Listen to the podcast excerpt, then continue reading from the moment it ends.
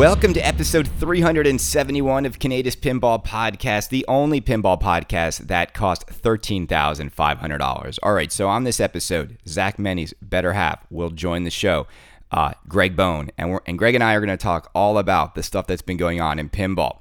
Before I do that, I want to clarify one thing. My rumor podcast that went up a couple podcasts ago was from over 4 months ago.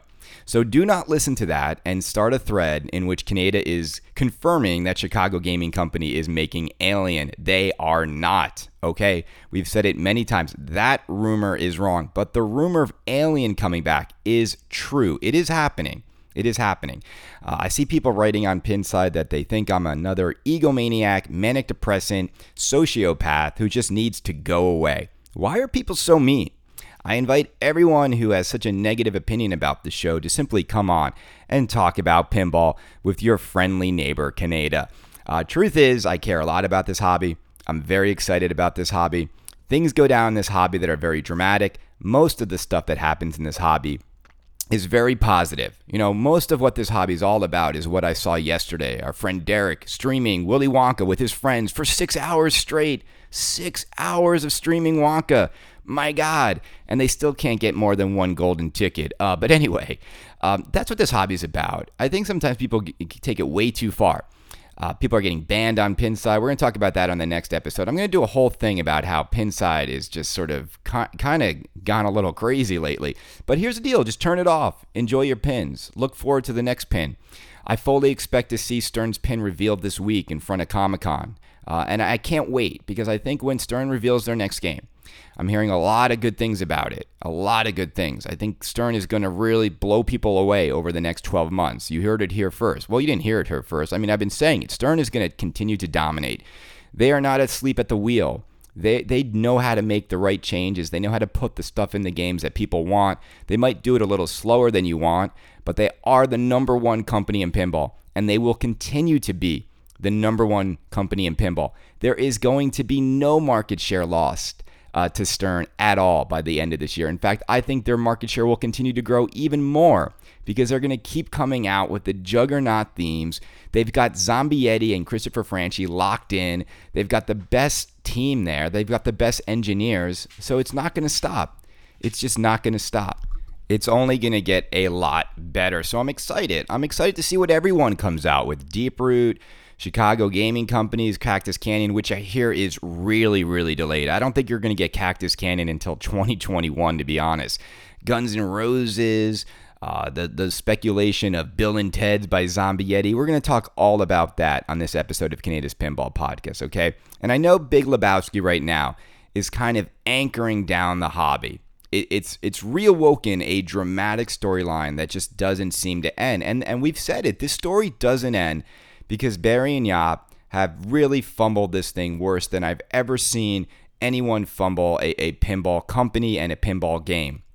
You know, because they just were never honest and just continued to make clearly bad decisions. Now, here's the thing. I see all the people accusing people buying these games from CoinTaker and ARA getting, like, vilified. People are not buying these games from CoinTaker. They're not buying these games from Barry and Dutch Pinball. You know who's getting the money? ARA. They won the lawsuit. Okay, CoinTaker is simply a conduit and a middleman in this whole thing, and so is Barry. I mean, this whole thing is set up where ARA owns these games. ARA owns those 38 games. ARA could easily just auction off those games themselves. ARA could easily, you know, set a $20,000 price tag on each one. Here's why they're not doing that. They don't care. They don't want to get involved in this. It is so sticky and icky. You know, they don't want to have to deal with shipping games to 20 customers and then being liable for the condition of the games. No. All of that responsibility and liability is going to get passed on to Barry and CoinTaker as they get games to customers. The games sold out immediately, and now, you know, there's a lot of debate of whether or not the early achievers should have had first right to buy these games at $12,500. What we do know is that the plaques are going to be removed. The early achiever plaques will not be on the games themselves. I hear that Barry is opening up the games to make sure they're all functioning before they go over to CoinTaker, which is sending these things to customers DHL air, and they should arrive for people within 4 to 5 days of getting the games.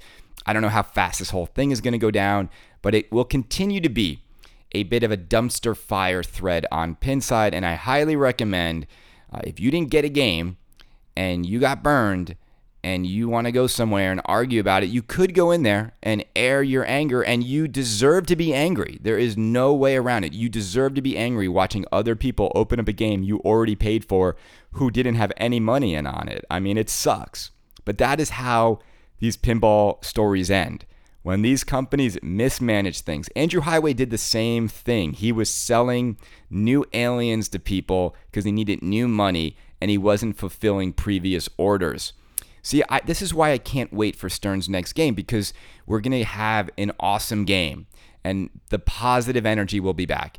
It is positive energy when I look at Willy Wonka threads. Yes, I've been moaning and groaning a little bit about the code. The code is a bit of a deal breaker for me, but that doesn't mean this is not a spectacular game. It doesn't mean it's not a stellar game. It's just not the kind of way I like to see games coded, but I still think the game is amazing. Yes, absolutely. If you play Willy Wonka and you enjoy shooting it, I mean, absolutely. This is a great, great thing to have a Willy Wonka pinball machine from Jersey Jack Pinball.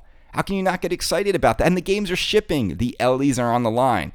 The collector's editions are next. And, you know, am I in or out? Right now, I'm out. I mean, doesn't mean I won't go back in. There's a few months to go. If Joe Katz puts into the game what I'm looking for, I'm a buyer again. I mean, are you hearing that, Jersey Jack? I will give you my money again if we can just sync up the voice with the clips. I know I'm a broken record on this topic, but it needs to be in there. All right.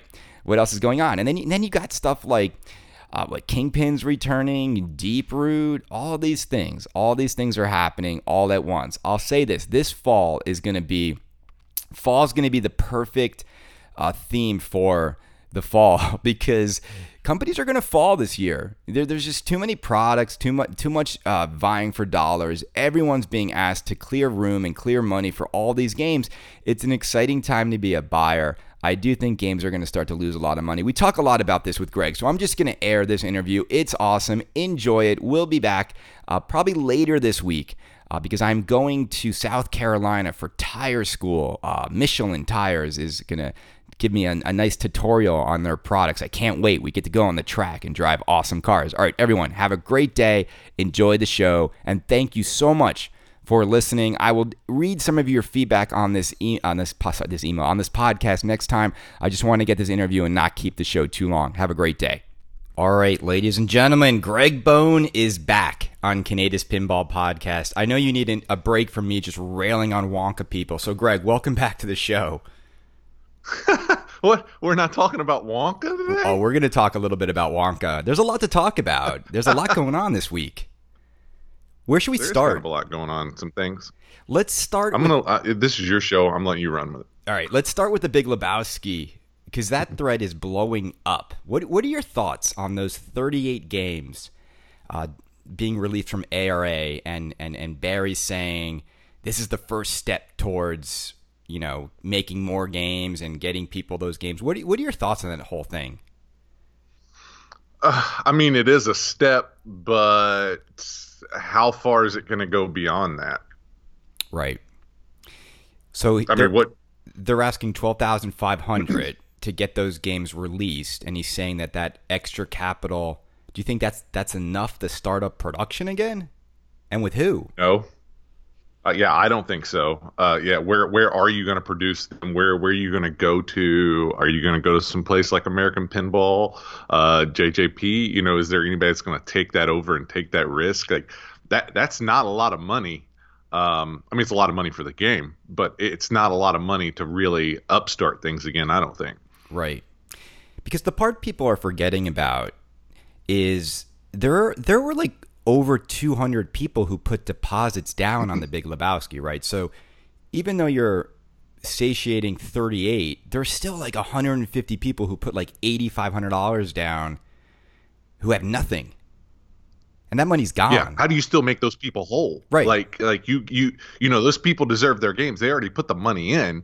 So how are you dictating where those games that you're releasing go? Like, it's kind of unfair because like that would drive me insane if I lost out on $8,500 and then all of a sudden somebody's got a Lebowski setting in their house at $12,000. Yeah, let's talk about that. Nothing. The ethical and moral decision to buy one of these ARA games. What do you think? Are those people scumbags, like Rare Hero says, or is it, you know, all's fair in love and pinball and war? Dude, I don't think it's unfair. Like, I don't think it falls on the people buying the games. I mean, there's so much stupid shit that we should boycott and that we should do just in our everyday lives with companies and everything else that none of us do as much as what we'd like to. So, like, I don't think it falls on those people. I think they should feel uncomfortable doing it, but I don't really think it falls on their shoulders. And it is the pinball world. It is the world of where when there's problematic games or there's a shitty pinball company, when that title comes out, we still run and buy it. And we don't think a thing about that company, you know, giving us shitty playfields or other problems and everything else. So, like, they're going to sell and nobody's even going to bat an eye at it. Right. Yeah, I heard from CoinTaker that over 200 people called and tried to get one. It 2 days ago? And they were all sold out before that morning even happened. So they were unobtainium. Yeah. Are you getting one? Did you call? Were you one of the callers? You know, I have an opportunity to get one. And part of this is just because ever since I did that rumor show, right, like 4 or 5 months ago, in which I had to take down, which I put back up, in which I said the Big Lebowski's coming out, all I really did was tell CoinTaker, you know, if those games become available, you know, let me know. I'd love to have an opportunity. The thing that I'm on the fence about, though, and I haven't wired any money yet, is that I just don't think this thing's going to go as smoothly as people think. And I don't think it's just going to be a matter of they get a check, games are on, you know, a DHL plane and in people's homes in 4 to 5 days. I mean, it just all seems too good to be true, especially when you're dealing with a guy like Barry who's known to not deliver and be quite honest with his assessment of the company and their capabilities. So I would be nervous. Well, yes, and I've thought about that too. I'm like, is this almost another cash grab again to get those games released? Is it not a solid thing? Is it, hey, I'm going to try to get all this money. We're going to get these games released and then we'll get them out. But it's not a sure thing to the point of where that people could send their money in and literally still never get a game. Right. The other there was nothing that came to fruition of it. Fruition, right. Whatever. What the fuck's that word? Fruition. Yeah. Do you know that word? Yeah. Fruition. There we go. Some guy just sent me an email, Greg, in which he listed 5 words I should never use on this show again because of my enunciations of them. Thank you for that. I know. I'm bad about that too. So. Right. Well, the other thing I was thinking about, then we'll move on to some more other topics, is my final thought is nobody knows how much money ARA is actually owed, right? So what if they're only owed $200,000? Then the cash grab here is $500,000. So maybe Barry can put a couple $100,000 in his pocket, pay ARA, and sail off into the sunset. You know, and people still didn't get their games, the early achievers who got burned. You never know. I mean, we just don't know the details. Yeah, there's going to be no further production. There's going to be nothing. You're releasing a few of these games. He's made some money, and like you said, he can bounce out. I mean, I think that it's a plausible thing that could happen, and I think that people should be concerned about that, and they should think about it. Games are being sold as is that have sat in boxes for years, and there's no support. I mean, speaking from someone who, you know, when a game breaks, even just one part of a game, right, it becomes nothing but frustrating to own it. So I just hope people are thinking this through. I'd hate to see 38 people with $12,500 out the door with a big paperweight. But okay. So, but it could be something like, you know, I don't think it'll be as bad as what you were into with Magic Girl. No, I think that it could it would be an Alien scenario probably, of where that enough people, if there's love for the game, people will come together. They'll fabricate parts. They'll make stuff work. Hopefully, you know. So I don't know if you would be in just necessarily a paperweight, but it might cost you some money, and that game might be down for a year before you do get it fixed again if something happens. Right. So you know, there is that. Yeah, the community does do a great job, and the Alien is a good testament to that. Is they have made, they've kind of remade Andrew's Alien. They've fixed every issue. Yeah. They remade, you know, light boards, and so I think the same thing will happen with Lebowski owners, because the other part too, Greg, is right, the people buying these things are kind of men with means and money, and they will make sure that if the money's out there, people will fabricate stuff to make these games reliable enough to own. Yep.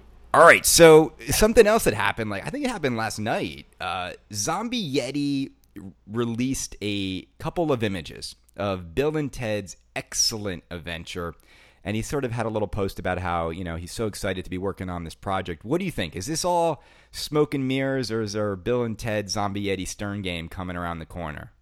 I do not think that it's a Stern game, if it is even a game. I think he's blowing smoke. I think that it's probably a project he's working on, but I don't think that it is a pinball machine. You know how tight-lipped Stern is. Right. Stern's not going to let that happen. That's not Stern's style. Like, so it would completely surprise me if it did come out that this was the pinball machine and this was the artwork. I mean, would it not, you, just because of the way that they handle things? Yeah, absolutely. There's no way. There is no way this is how they tease, and this, they would never let him do that.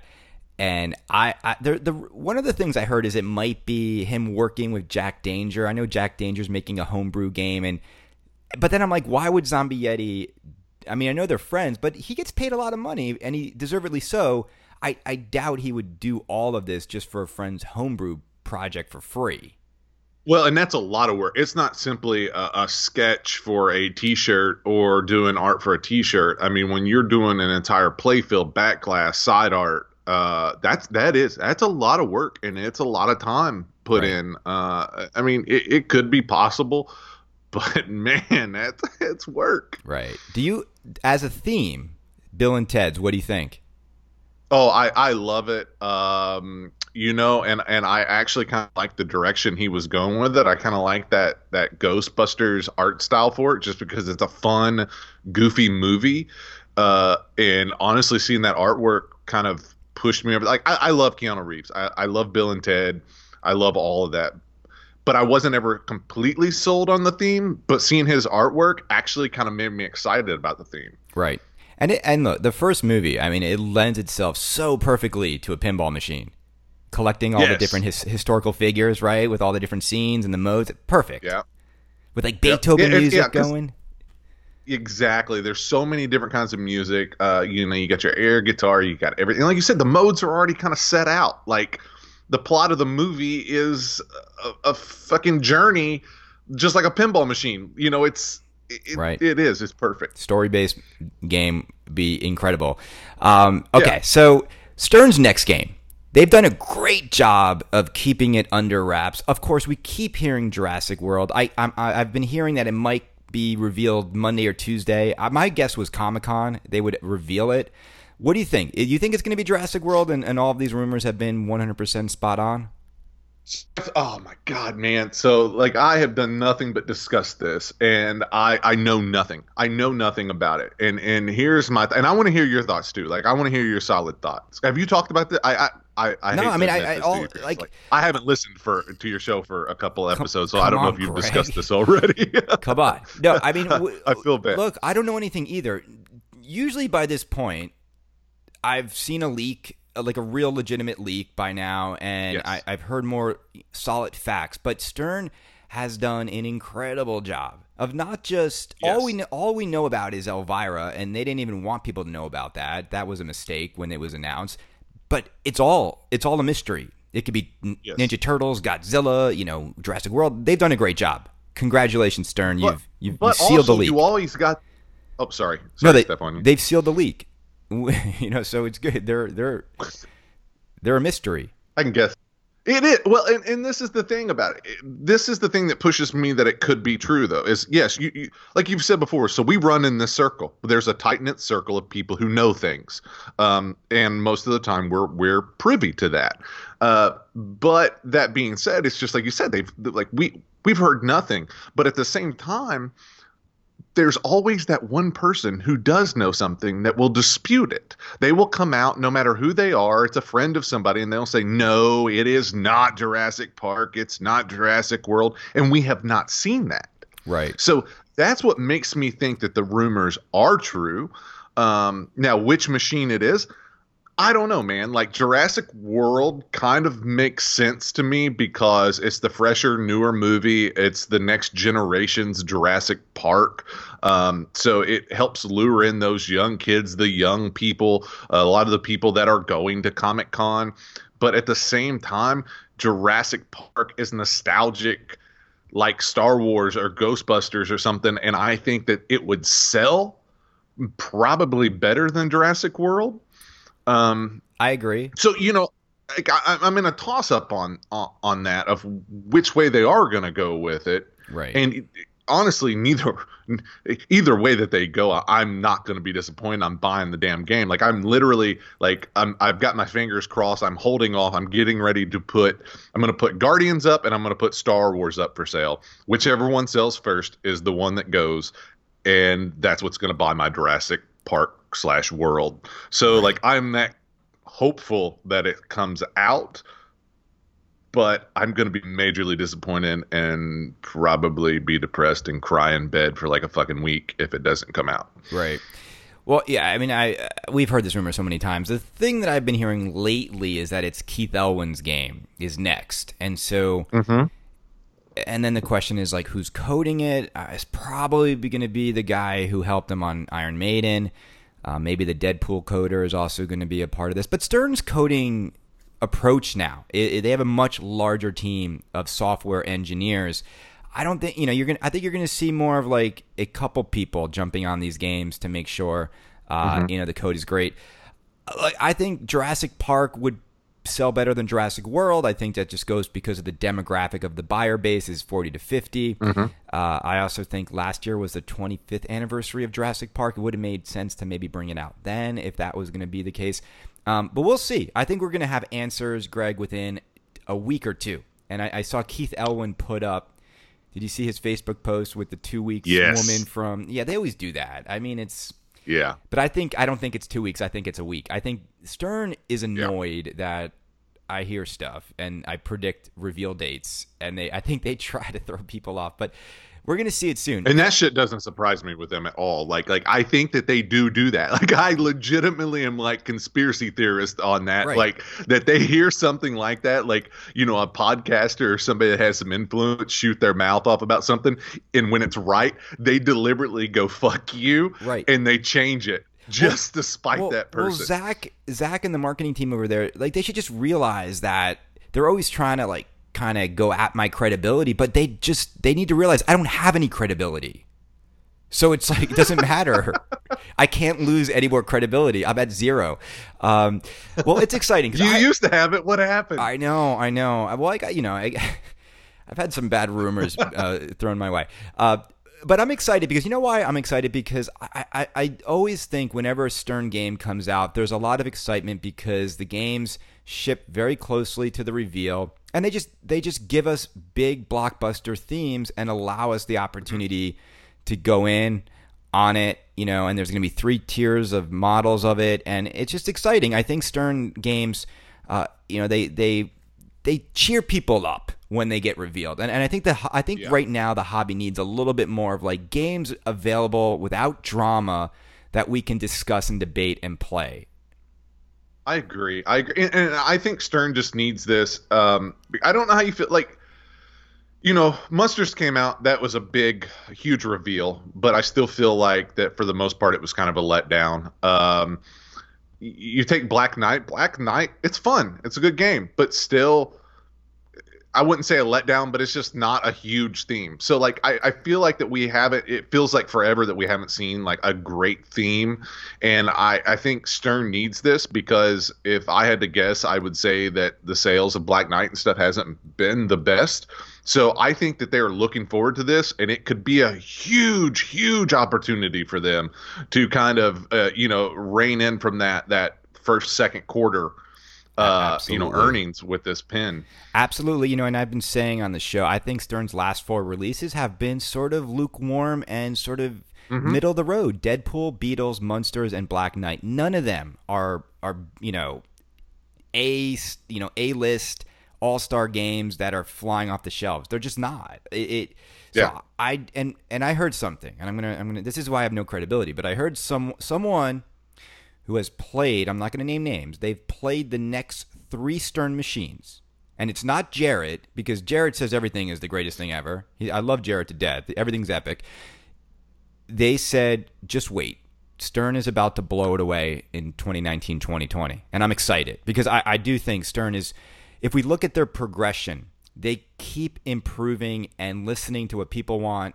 They put the LCD in. They've improved the artwork. They have Franchi's back over there. They have Franchi and Zombie Eddie are doing stuff with them.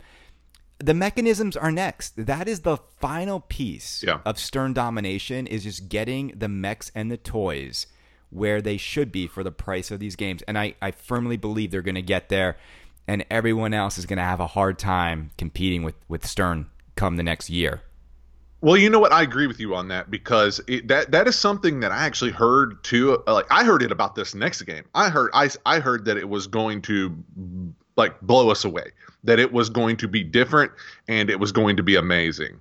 And I agree with you on Stern Fix and stuff. That odd thing is Stern kind of comes out and they almost like they buck against what people are saying and what they want, but then they end up ultimately changing it for the better, just like the code situation. Yeah, the games are still not coming out super complete, but you normally have an update within 2 weeks that really fixes a lot of the issues and really boosts it up. And like you said, there's a whole team coding for the most part now. So you are getting, new code that comes out, once every 2 weeks, once every month now, where you're not waiting 6 months or a year for a game to get complete. So they've satisfied that in people. And just like you said, the LCD, they've satisfied everything else. And I do think that the only major complaint left is toys and mechs. Right. And I honestly think that this next game even is where we're going to start to kind of see that start to take hold. I agree.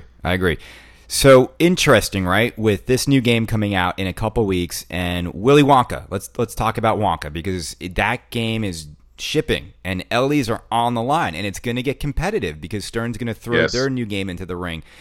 Let's talk about Wonka. I mean, Jack did a great thing in terms of hitting his deadline for shipping. It came out exactly when he said it would, right before 4th of July.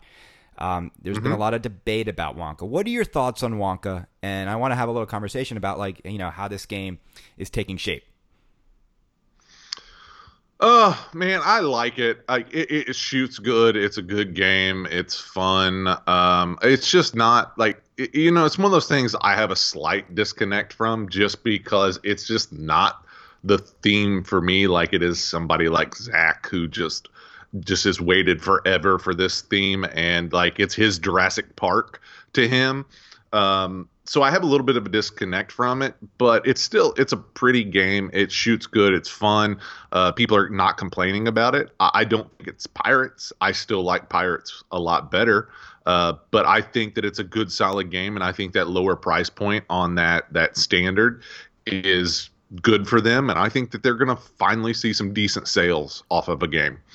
Do you think Pirates is the last truly fully featured JJP game? And when I say fully featured, do you remember what Jack said way back? I think people forget what Jack said. He said Wizard of Oz will be the worst game we ever make.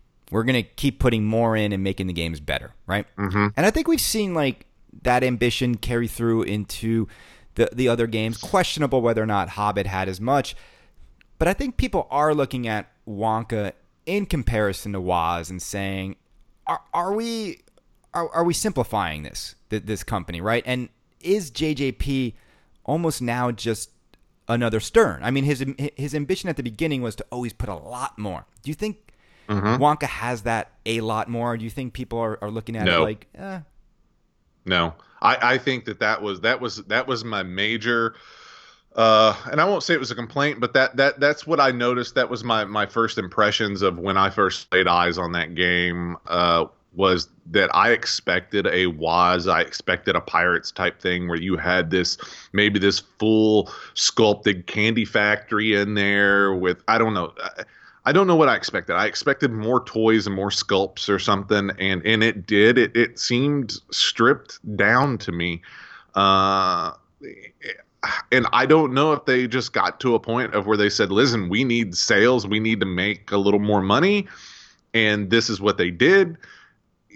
Will it carry on into the next couple of games? I don't know. Yeah. I don't know, man. It's hard to say. I mean, we don't know, right? I mean, all we can do is speculate. Yeah. I do think there must have been a push. We've got to get more games on location that are reliable. And that, I mean, Pirates was a nightmare for them in terms of reliability and complexity, right? So, well, yeah. And it's hard because the thing is like Eric, like it's a weird thing because we all bitched about that. That's what we wanted. We wanted different stuff. And Eric took that step and stepped outside of the box and created new mechs and did things. But inherently when you do that, it's hard. And I know that they go through a lot of testing. I've seen some of this stuff. They go through rigorous testing. Like it is crazy, the testing of those games and those mechs that JJP does. But it's still, when you create new things, you're going to have problems because it's not that proven, spinner or coil or something that's been around for 30 years. And I think you're always going to have some problems with that. But I just don't want that to hinder someone like Eric. Like, I wish that they could find a way to make those mechs more reliable, give them more time, do something to get everything to where it needs to be for location and everything else, and to maybe think about – because, like, when we'd first talked to Eric about Pirates, that spinning disc, he was like, listen, it's simple to remove. If it breaks, it's simple to remove. So the thought process was there for him to make these games location reliable. Right. And so I don't think that was out of his head. I just think things popped up in any engineering situation that was just difficult to overcome from a cost perspective for JJP. If that makes sense. Yeah. And I think I don't want that to hinder him. Yeah. And I think a lot of the issues with Pirates for me, it's not Eric's engineering. I just think it's the line workers, and we don't talk about this a lot, but they're a lot of them are temp workers that come in and out of JJP. They don't have the same dedicated, always-on staff that Stern does. And when you're making a complex toy like a pinball machine, and you're not doing it every day, or it's new to you, imagine that's your first game you're putting together is Pirates. I mean, that's hard. Yeah. So I think. Well, and a lot of people are lazy, anyways. I hate to say that, but I mean, like I had a business to where that I depended on laborers and I depended on people to do a good job. And it's not your company and not your business. People do not want to put in the effort. And you know what I'm saying? Like even if you pay them pretty good money, it's hard to find those people who are like, you know what, that screw's got to go in right. I've got to have this thing tip top. It's like, oh, that screw's a little crooked and loose. Go whatever. Pass it on down the line. You know what I'm saying? They don't take that time to correct it. They're just wanting to get off work, wanting to get back to their families, wanting to do their thing. So I think that that's a huge challenge just in society as it is. But I do think it comes down to a lot of that, man, because a lot of the problems is, like you said, it's not Eric's engineering on it. It wasn't JJP's quality per se. A lot of it seemed to be with things that just weren't put together right on the line that Absolutely. You're seeing, the problems. So I think I can agree with that, man. Well, speaking of things not put together right, and to circle back to the one big albatross on my shoulder with Willy Wonka, it's the code. And I love the way the game shoots. And I was about to, I might do a podcast called Catastrophe, because I think Joe Katz needs to go back and watch the movie and just put in. I'm on a crusade, Greg, to get the audio to be put into the movie clips. It makes no sense to me, and I don't understand. They have the rights to it, and that's the part that kills me. Is they pay all that money and they have all the rights to it. And we were talking about Bill and Ted's, right? The way to imagine making Bill and Ted's Adventure, and you decide to design it where it's not story based. It's not the way the movie goes from them realizing they have to pass their history exam. Like, you need to go that progression to get to that wizard mode where they're all on stage at the end, right? Yep. So, and the thing I've been pointing at is Willy Wonka's an amazing story. And this is, I get in arguments with Zach. Zach, you're right. Zach is, it's his dream theme, and he's like, put up any game ever, and it's better than that. I'm like, I don't even know how to have an argument with you about this. And he will. He'll point out why it's better than every game ever made.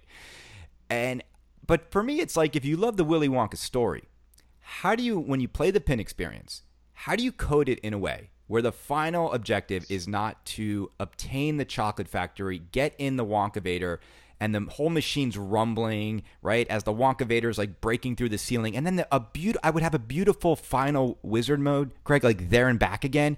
Remember the music when Charlie and his dad and Willy are in the elevator and they're going over the city? Like, that should have been like this final, like, there and back again mode with this like beautiful music, and you're making shots as they talk to each other in the Wonkavator. It just doesn't come to life that way for me. And I don't know why they made it more about, you know, just collecting Wonka bars, exchanging them for jackpots. You hear the modes, but you don't see them per se. You know, it's just, I don't know. I just think they approached it in a very strange way, and I can't quite get over it. Well, and I think that that's a problem with a lot of pins that come from themes like that, you know, and I don't know if it's a fear, if it's just not people understanding what they need to do, because, you know, Ghostbusters. I mean, Dwight got reamed on that for making that linear in a sense. You know what I'm saying? Right. But I like that. I like that mode progression that tells the story that the movie does. It's not just based on the movie. You live the movie. Right. And Ghostbusters wasn't linear in that. Like, you still had options to start. You didn't start off with the exact same mode. You could start off with one of three. And I liked that. Like, I thought about that with something like Stranger Things. I was, you know, as I was watching that season 3, I was like, how great would it be? Because I've always been an advocate, Zach and I both, for like a scary pin, something that actually kind of terrifies you when you're playing it. And I was like, how great would it be if it started off all fun loving and it was kind of goofy and nostalgic 80s, but then as you progressed and you got into the Demogorgon. All the color goes out, right? Else. Just everything goes, like, all the lights just go white and black. Yeah, it'd be amazing. Yeah, everything gets dark and scary, and then you're having to battle them. And as it progresses, like, you're living the series in itself to where that shit has just gotten really real and gotten serious. And I think that would be fun, but it's like, how do you convey that in a way to where that you still have options? Right. And you're not just going on this one path every time. But I agree. But I think what kills me, and this is, again, it's like, you can't, I think sometimes people look at each new release, Greg, in a vacuum of like, let's just look at it and let's just be happy we have it. And let's just say everything is awesome and, like, don't compare it to what's come before it. And what frustrates me about pinball is there are just so many great pins from yesteryear that have done exactly what you describe, or create, you know, a story-based game with modes that are super awesome that also give you the freedom to select options. You know, like Lord of the Rings is a good example of that. Like, those 3 movies, all those great modes and all the great scenes come to life, and Destroy the Ring is a great moment. There and Back Again is a great moment. And then you have the final Valinor wizard mode. It's like all right there, right? And so if I'm coding a game today, I would look at games like that. Look at games like Batman. Like, how are games, the best coded games out there, how are they approaching it? And when I heard them talk about how they designed this game, it just sounded like they wanted to do something different. And that's my big issue. Don't destroy what I love about a theme because of your desire to make it different. Give me what I want. And it's been done before many times. And that's my big gripe. And, you know, it's not going to change. I mean, I think Joe said it, like, it is what it is, right? What you see, he said, what you see is what you get. And I think, you know, we might just have to accept it. And it's fine. You know, I am not right now going to get a Willy Wonka because it's just, that's not what I'm looking for in the game. Yeah, that's the way I am on it. Like I said, I'm just not big on the theme or anything else. I like the price point. I think it's a beautiful machine, but it's just not something that's for me. Yeah, well, they're going to sell. They'll sell a lot, Jack. It's a beautiful game. It will sell. I do. And I can't comment on the code too much. Like, I just haven't put the time into it to get to where right now where that I can comment on Joe's stuff. I've obviously read a lot on it, but you know, I always try to hold those opinions until I actually right, get in there and get on it. So speaking of reveals too, did you see Slash from Guns N' Roses in a media interview confirmed what we all already know, that that game is next? What are your thoughts on Guns N' Roses? I don't know, man. I think it'll be great. I like the original Data East Guns N' Roses. I thought that was a solid game, man. It was good. I don't know. I think it's going to sell good. Yeah, people debate. I see this debate on Pinside that Guns N' Roses is irrelevant and nobody cares, and yet they had the largest grossing tour of all time last year. So who's right? The data doesn't lie. Yeah, I mean, no, I think it'll sell good, and I think it's true. It's timeless classic music that people don't get tired of. Who's ever said, I get tired of listening to Guns N' Roses? You know, nobody. So I think it's going to sell good. I think that's a good thing. Welcome to the Jungle. Man. The energy when Welcome to the Jungle comes in, you know, what better song to start a pinball experience? It's very true. I just hope – my concern about it is only one thing. I just don't want to see the new band with, like, you know, Sam Kinison and Axel up there. I want to see, like – I hope they do, like, a stylized – almost like the way Metallica's pin looks and Aerosmith. Like, you know, the more of the cartoonish sort of stylized Guns N' Roses. Not ACDC.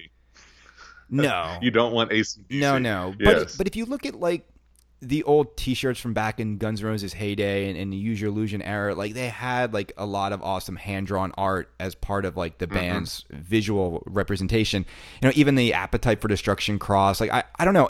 I just don't want to see, like, photoshops of modern-day Axl up. I just don't think that's the iconic it won't visual. Be. No, there's no way it's going to be, like, modern Axl. I mean, there's no way. I think that you'll have to see the band members in some form on there. It definitely will not be modern Axl. I mean, we'll see. He's a little bloated, like you said. Yeah. Barry, Sam Kinison. Right. Curious to see how many Chinese democracy songs make it on. I would assume a couple, but you never know. Because some of them are pretty good. They're awesome. I love the album, but I argue with people about it. It's like fine. It's like I tell people, it's like a rare cognac. You have to really appreciate all the notes in each song because it. The layering in the tracks, it's overproduced beyond belief, but there's so much genius, but it's buried under a wall of other genius stuff going on that it's not relatable like the original Guns.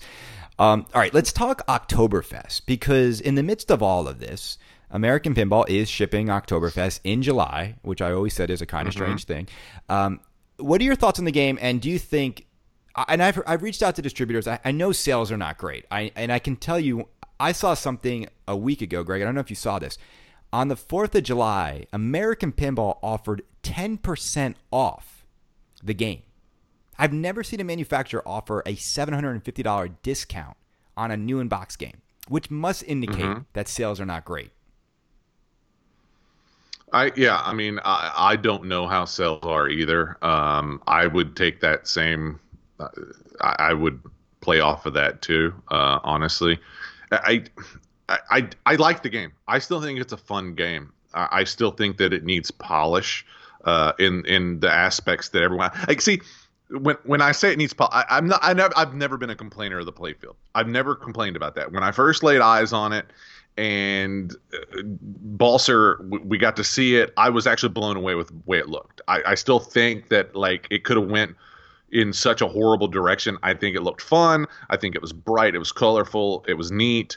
I do think that Josh needs to they need to bring in that graphic designer to work on the LCD animations and to make that cohesive, and they would have a good package. I think that it's a fun game. It shoots fun. The modes that Josh created are fun and unique. Like the one-handed fucking beer thing is fantastic. Right. That is a blast to play. But it just needs that cohesion and that polish. And again, I hate to say this, but like I think that it runs into that dialed in scenario, man. Like I think that you could get away with Houdini. I think that if Houdini would not have been such a tough game, Houdini would have sold fantastically, because even though it's like an unlicensed theme, Houdini is a character and an entity to himself that is almost like Terminator or, you know what I'm saying, or Jurassic Park. Right, a timeless but when you go theme. Yeah, exactly. But when you go into Oktoberfest, it gets into that dialed in scenario, not as bad as Dialed In, because it's still beer and it's still a festival that exists. But I still think that you get into one of those things where that I still think theme is so underrated in a collector's mind and who buys pinball machines, right? Because Dialed In is one of the greatest shooting pins of all time, and nobody lets it sit in their collection because you just don't want Dialed In there. You would rather have a theme that makes you happy when you look at it. Right. And I think that that's sort of where Oktoberfest falls in at. And I think that if there is dismal sales, I think that it can kind of be attributed still back to the theme in a sense. And which is an interesting point. And I absolutely agree with you, is that the next theme for them, because they're working on the next game and they're scaling up the factory. It's a little always, it's what's confusing to me about AP is they keep scaling up without sales. It's like, Spooky Pinball, they started slowly, and as they became more successful, they scaled up. I think AP, this next game, I think it's a make or break moment. I mean, they need a hit. And so the themes we saw of like Sherlock Holmes and what was it, Robin Hood and Valkyrie and Poker Run. I mean, I don't know, right? I get nervous that I don't know what market research they're doing. And Dobbles got money. I mean, he's got money. His dad's got a multi-million-dollar company. Why can't they go get a good theme? I don't understand it. You're going to sell 5,000 of a licensed theme people want. You're going to sell 500 of Robin Hood. Well, I was discussing that with somebody. I was like, they told me that roughly, what are you at for? And you may know this. Tell me your insight on this. When a lot of themes, like if you were to go pick up a license, somebody told me that you're roughly looking at $100,000, right? For that license. So you're $100 a machine, $200 or $200 a machine for the license, depending on what you sell, obviously. Let's say 200. Like that's not a huge markup to be able to sell twice the number of machines that you did previously on a non-licensed theme. So I kind of think that it's a no-brainer to go in that direction. I think I understand what they're doing. I like the fact that they're trying to fill that void of the non-licensed machines, but I think as much as we all bitch about non-licensed machines, we're finding that we really don't want them, that we're not buying them. As much as we complained and we bitched, hey man, bring back the heyday, let's see these non-licensed machines. I think that enough of them have been released now, including Black Knight, and that was sort of a theme unto itself that, Richie created, that kind of falls in that Houdini-esque category in a marginal way. But I think we're finding we don't really want them. And Black Knight's been in terms of Stern, it's been like abysmal sales. In terms of what Stern normally does in terms of volume, people don't want them. People, and look, here's who's saying they want them. It's like the more of the old school guys, and a lot of those guys are not new inbox buyers, and we've tried it. We've tried it with Dialed In. Yeah, we've tried it with. I would say TNA was successful because it was a lot of it had to do with Scott. A lot of it had to do with the goodwill of the community. A lot of it had to do with that he just brought out a game that was just different and fast and there was no game like that new in box available for people, right? There were all these like deeper ball time games, and I think he hit and the light show was amazing, the sound was amazing, and it was a simple approach to pinball that people appreciated. But let's not fool ourselves. Like, he's not going to sell like 2,000 of them, and I think Spooky was the right company to make it.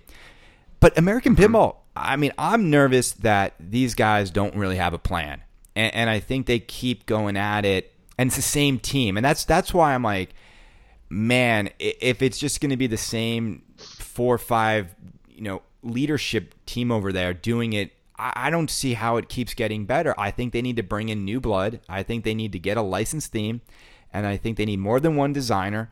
I do. I think they need to figure this out because, and I don't know if not, dermal. Did I just combine them? Dobble and Nermal. I just don't get the sense that these guys love pinball, and I think you need to love it and live it. And I don't know. I think they have a they're trying to figure it out.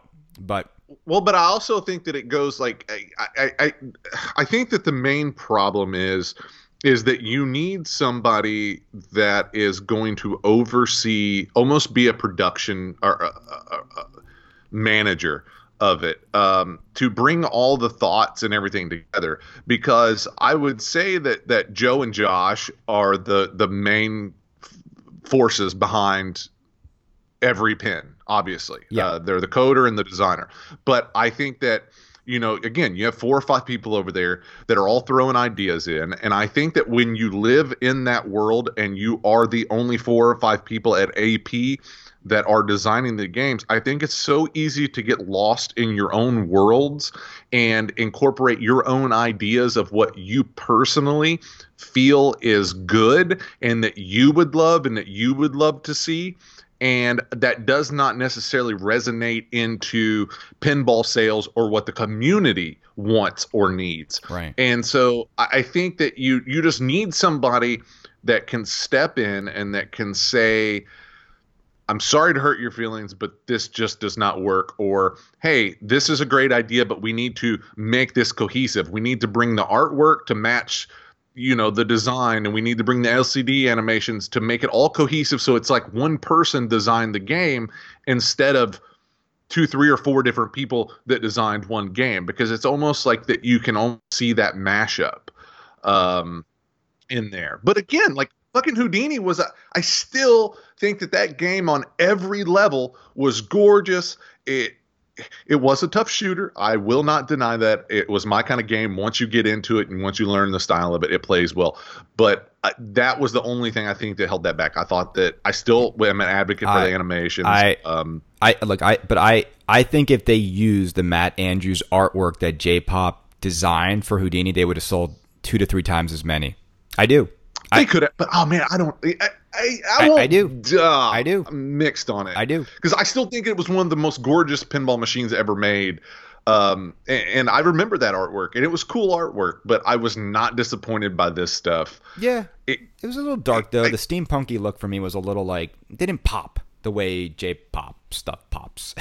yeah, it didn't pop, but it was classy. It was more regal. I never got tired of looking at it. Right? Do you have one? I did have. I got rid of it about a month ago.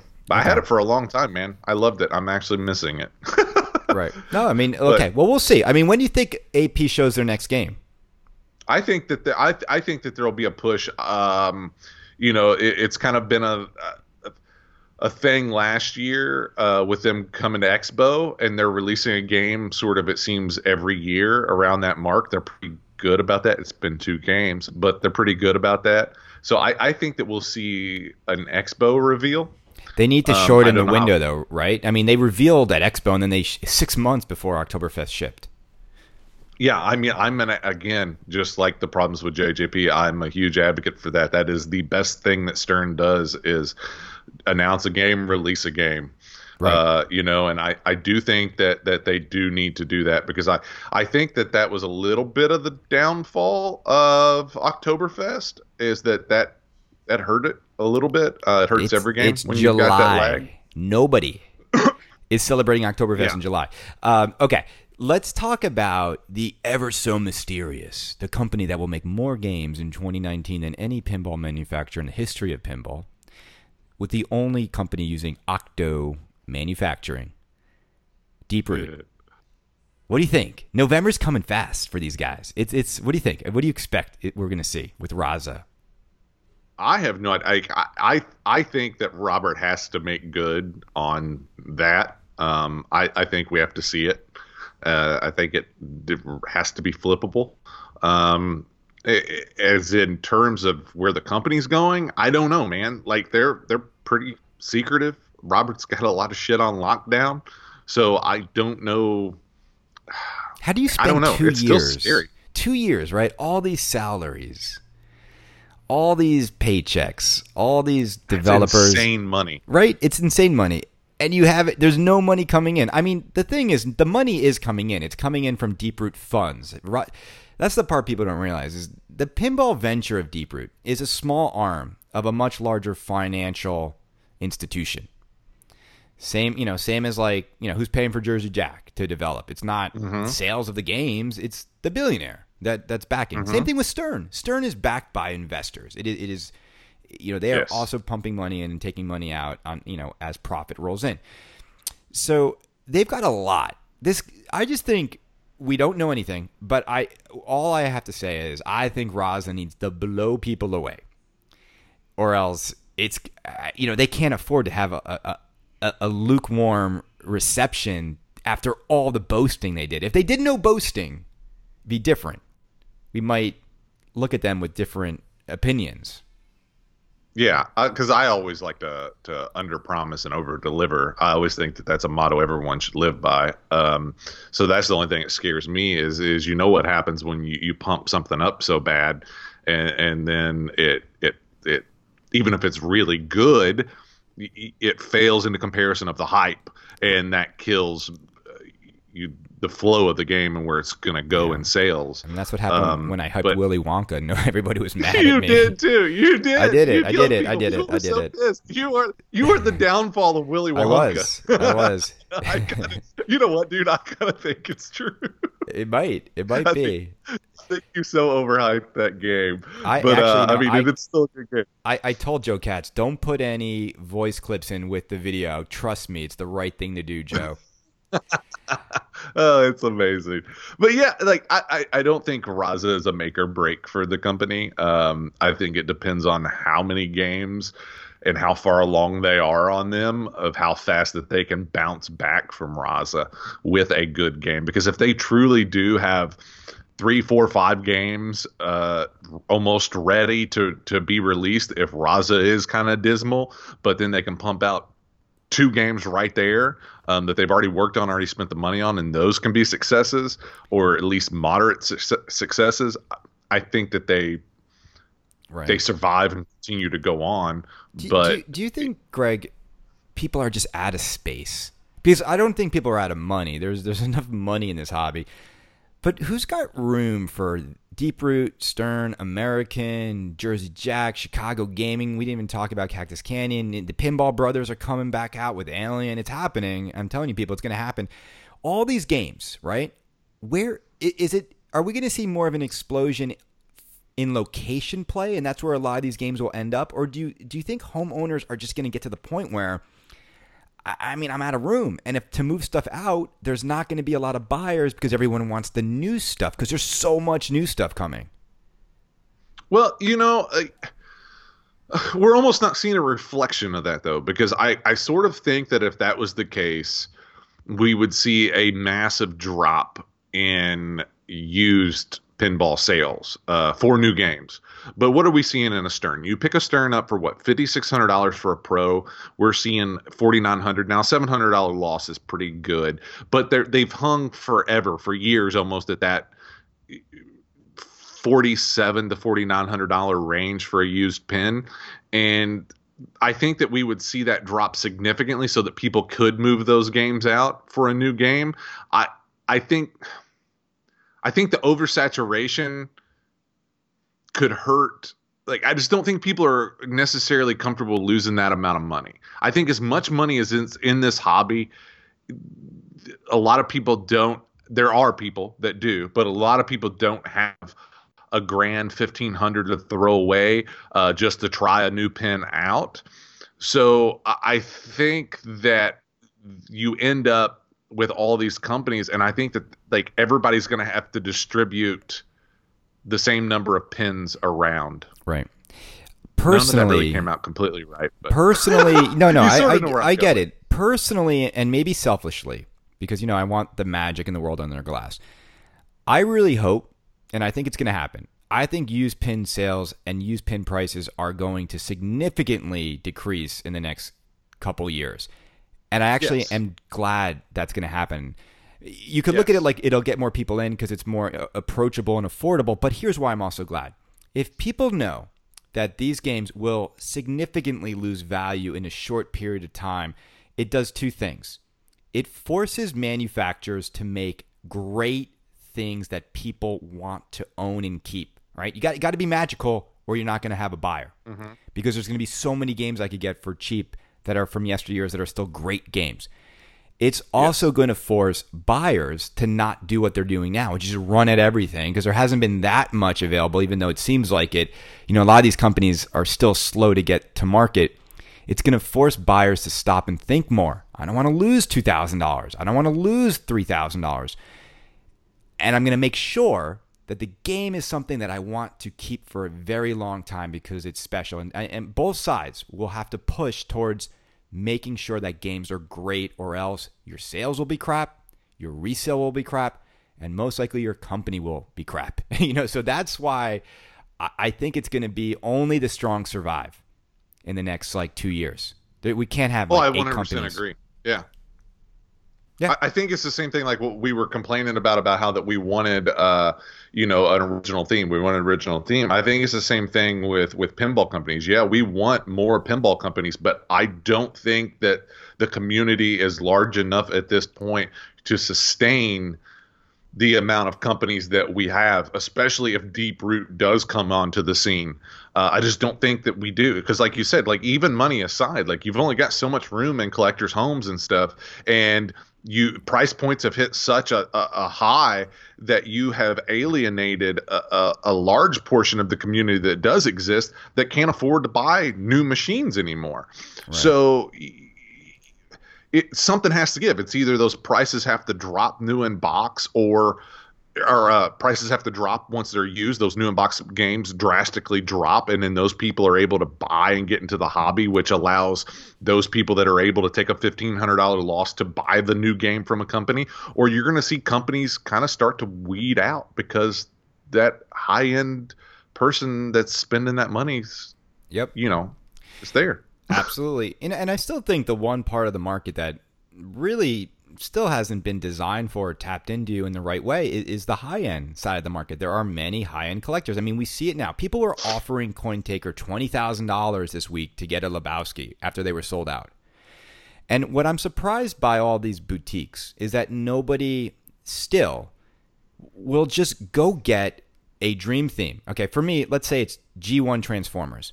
Get the license. Get the Stan Bush songs from that movie that are incredible. You know, all the Dare to be Stupid's, Weird Al Yankovic, get that song, get Dare, get, you know, You Got the Touch, get the voice actors, pay for it all, sell it to me, make it, give me everything in the kitchen sink with mechanisms, you know, Unicron, the Matrix opening up, a Transformer toy that actually transforms, sell it to me for $15,000. I don't care, because it'll never leave, and it has everything I want, and it's a high-end, like, super bespoke pinball machine and that's the focus of it.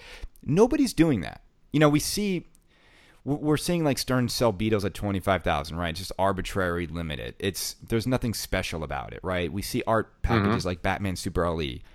Nothing really different. You can get the same game for half the price. I still think there is a market for that high end. I've said it. Nobody knows how to really know. I think everyone's like terrified to go that way. But you can make just 500 of them and charge a lot, and people will buy it if the magic is there. And I also think you can make magical pins for $5,000, and we see that all the time. And I think we're going to see it in Stern's next game. I think it's an exciting time, right, Greg, to be a buyer, right? I mean, the options are so many. It's almost hard to know like when to actually, you know, send the check in, because what's next after Jurassic World, right? I mean, I heard Elvira is going to be insanely good, so it's hard. You almost like don't know when to jump in. I agree. I mean, and that's sort of, I mean, again, I'm on limited funds. I don't have that unlimited stuff, so I have to be picky, you know, about what I do buy. And that's why I've held off on buying anything for a while, is because I'm waiting to see this Jurassic World or this Jurassic Park. And that's where I'm wanting to put my money. And I think there's a lot of people like that, where that you buy one or two new pins a year or something, and you wait it out until you find a theme that fits. You find something that you want of where you put that money, and if something does grab your attention, now that is taken away from another company for your sales. So I think it kind of goes back to what you were saying before about it forces them into making a better pin, a stellar pin that's going to drive the majority to that company in that way. Right. Yeah. And you know, and I don't disagree with your high dollar pin thing either. I know you've been an advocate for that, and you've talked about that for a long time. And I think that whatever company does, I think the reason a company does not do it is I think that even if their target is the $20,000 pinball collector that this has everything in it, I think that company is so scared of, first of all, the financial risk of doing something like that and whether it works or not. But I also think that they're a little bit scared of the backlash of the community, because even if you're up front and you say, hey, listen, this is for the high-end collector, people are going to bitch, moan, and be so upset because they want that pinball machine and they can't afford it, and that's where it's going to stem from. They won't admit to it, but they'll bitch about it. I agree, and to those people, it's like, wake up to the real world. Like, there's Bugattis, Lamborghinis, and Ferraris, and you think car enthusiasts are mad that they exist? Like, there's watches that cost like millions of dollars. Am I mad that some people can afford them and I can't? See, I think I think you're right though, Greg. I think there is this feeling, and this is also why I think companies underprice their games in terms of, you know, how much they cost to develop, because I think there's a fear of that blowback, that this should be a hobby for everybody and accessible to everybody. But then I look at this stuff and I'm like, only people who are doing very well financially have the money to buy a $7,500 non-essential toy. I mean, you zoom out. The average median income in America is like $50,000. People don't have money for pinball. They never will. You know, or they can get a used game. But, you know, it's not – it is a little bit of a rich man's hobby. I agree. At the new in-box level, just because it's really expensive to, you know, get the themes, get manufacturing started, it's expensive, you know, and most people will never get the price of production down to where Stern has it, because they don't have, you know, a 50,000 square foot assembly factory with 300 workers every day going in. You know, that Stern gets the price down because of the efficiencies of the organization. But if I was going to start a pinball company today, I would aim to be like the Bugatti of pinball. I don't want to be the Toyota Camry market, because I can't compete with Stern. And everyone's trying to compete with Stern. Well, but I think that they have to, because the one thing that I will have to disagree with is I don't think that I would consider it a rich man's hobby. And the reason that I don't I think that you have to have, obviously you got to have spare money. You got to have money to throw around a little bit. But I don't think it's necessarily a rich man's hobby. And here's why is you look all around, and you live in this is our disconnect from the Midwest to New York. But you see some of it too. So around here, we have a lot of ATVs and stuff. You know, they're $18,000. You know, the UTVs or whatever, your Razors and all this side by sides. You know what I'm talking about? Right. I know that's not your culture up there, but the off road. You know, they're almost topped up go karts in a way. Oh, come on, I know. So you've got a lot of those vehicles are. Yeah, well, I know that. I mean, you know, I know it's not a New York culture up there, but around here it is. And, you know, those things are not cheap, man. You're $14,000, $18,000. You got a lot of boating around here. You know, you got a $30,000 boat, a money pit. It's a money pit. You're wasting your money on it. You're throwing it out. Got a lot of guys driving $50,000, $60,000 trucks. And these are median level incomes. You know what I'm saying? Like they're not. But you can finance all those things.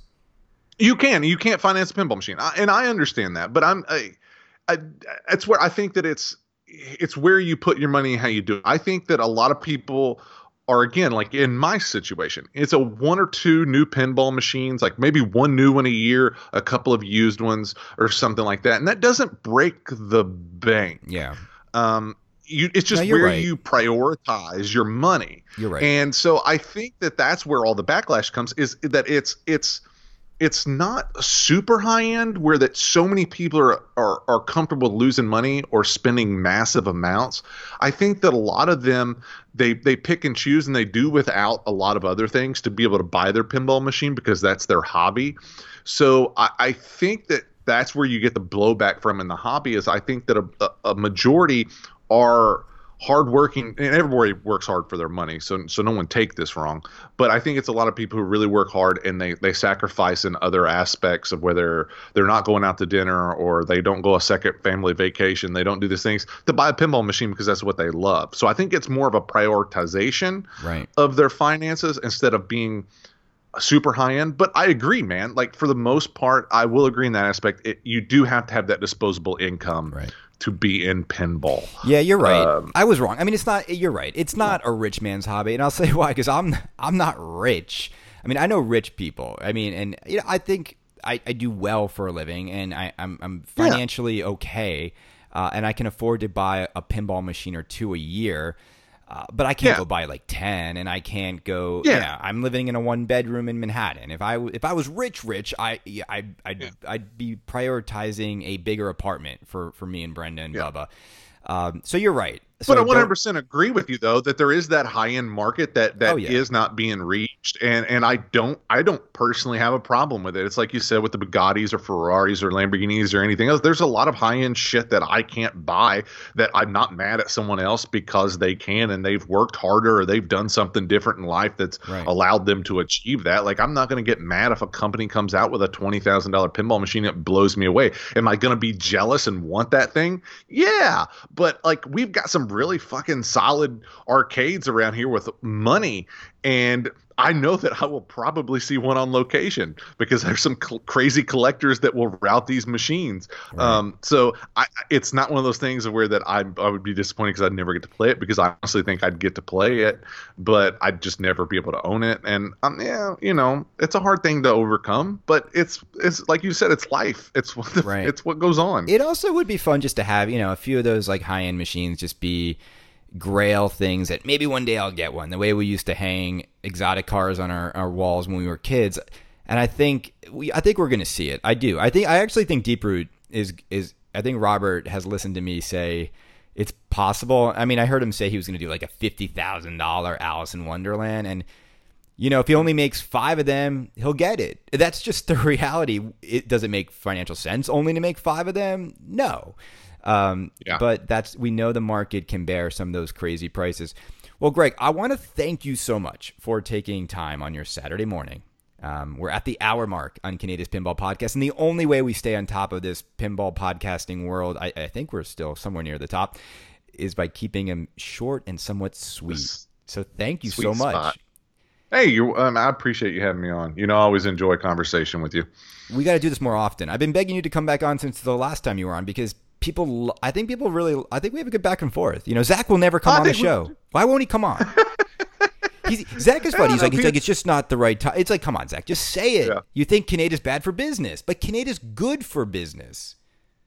Whether you're good or bad for business, like, I don't play into that shit. I think that's the stuff that's hindering this hobby a little bit, is that it's and I understand some of it. I understand Zach's stuff, so I'm not knocking him. But there's too much politics and there's too much bullshit in pinball that's starting to go on. So I just do my thing, dude. And like I again, love or hate Kaneda, I still fucking enjoy our conversations together. Like, I enjoy talking to you.